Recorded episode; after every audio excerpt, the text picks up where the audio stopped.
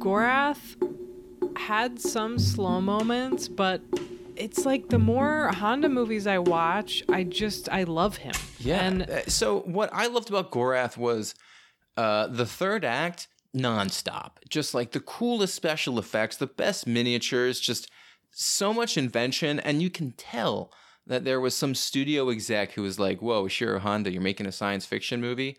Has to have a kaiju. Where's the fucking monster, buddy? Put up or shut up. Oh, Let's Oh, yeah. see a fucking monster. So he's like, fine, I'll do a monster, but I'm gonna make it an absolute piece of shit. It's you the- know? it's so delightful. dude it's dude oh my god it's this fucking like walrus thing it's a walrus But it looks like said a walrus beanie baby. yeah it, it looks like shit it looks like a fucking pokemon that like someone shit out and it's it he, they even say at one point like oh it's got the blood of a reptile it's got reptilian blood and And it but- comes from the South Pole. and it's in the South Pole, and like honestly, it shows up for five minutes, and they just rip it apart. Like It's it, kind of they, sad. Like, yeah, it's sad. they fucking justice for the blast walrus it to kaiju? pieces with the fucking laser beams.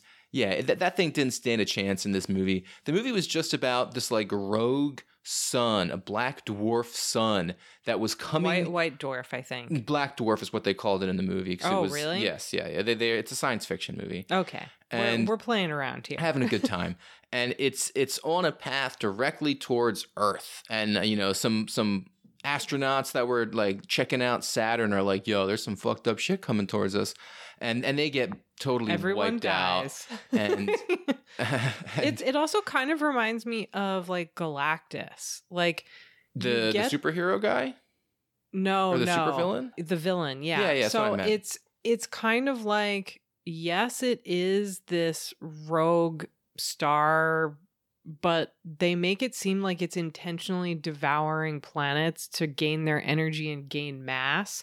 So it does have this kind of like monster component. yeah but uh, listeners don't worry there is a, a great plan in store for planet earth And a Christmas party. And a Christmas there's a Christmas party, yes, for sure.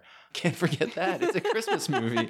And uh, so they the uh, like all the the greatest minds of the world, mostly Japan, uh, Naturally. go to the South Pole and they put these booster rockets. It doesn't make any sense to me. dude, I they- kind of want to watch it again because I genuinely don't understand the science fiction They're like, elements all we gotta plot, do is we gotta move Earth out of the way. which sounds like the worst idea. And it's like no, this the is such only a good idea. No, the only idea worse than this one is that fucking movie Sunshine that's in my maybe top five Is that most what hated movies. the one with the the, the Danny Boyle the movie. Danny Boyle movie where the whole plot is that the Earth has to no, the the sun is dying and they need to restart the, sun. The sun is dying, and so the Earth is also going to die because there won't be any more light or warmth. And so they get this idea that if they just drive a bomb into the sun, that they're somehow going to restart Mr. Sun. Like it's not a fucking pilot light in your oven.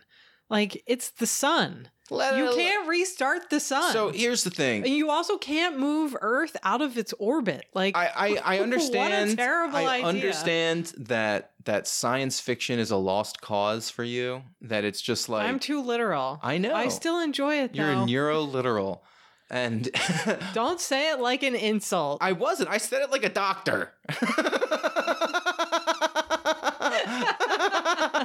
uh, ma'am, your uh, your son is neuro literal. He'll never appreciate science fiction. I like science fiction. It just has to color within the lines. Yeah, y- you, but I'm great with the giant walrus. You like hard sci-fi, the stuff that stays like true to science.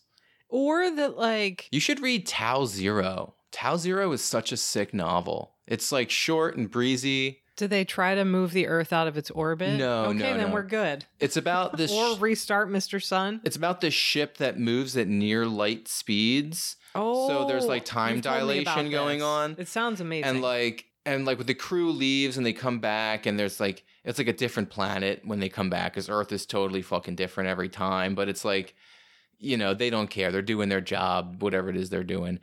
And but there's this something happens because they're on this ship that's called a Bussard ramjet engine ship that was like an actual uh an actual theoretical ship Okay. that has this giant frontal scoop that what it does is it collects electrons that are free floating in space and it neutralizes them and then Absorbs sucks them. it sucks them in through its scoop and then it goes through the engine and it splits the atom and That's how it powers the and engine. how it powers it. So every Wow. put put of the engine is an atomic blast going out the so back. So it's like if your Dyson vacuum was an atomic bomb. you got it, babe. That is it. Amazing. But so what happens to the ship is they hit um some shit. I don't know what fucking happens, but it fucks up their uh the the scoop is also what's blocking them from these electrons like slicing through them and like killing them. Like all the stuff in, you know,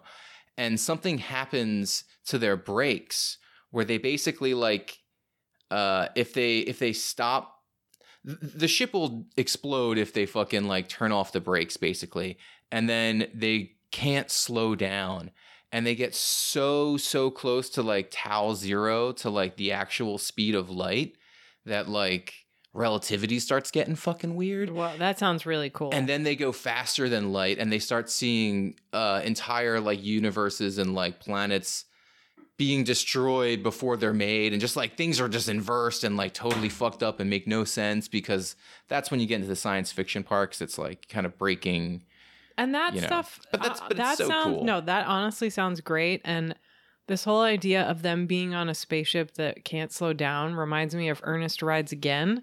Tell me more. He's on top of this. he's on top of this train car that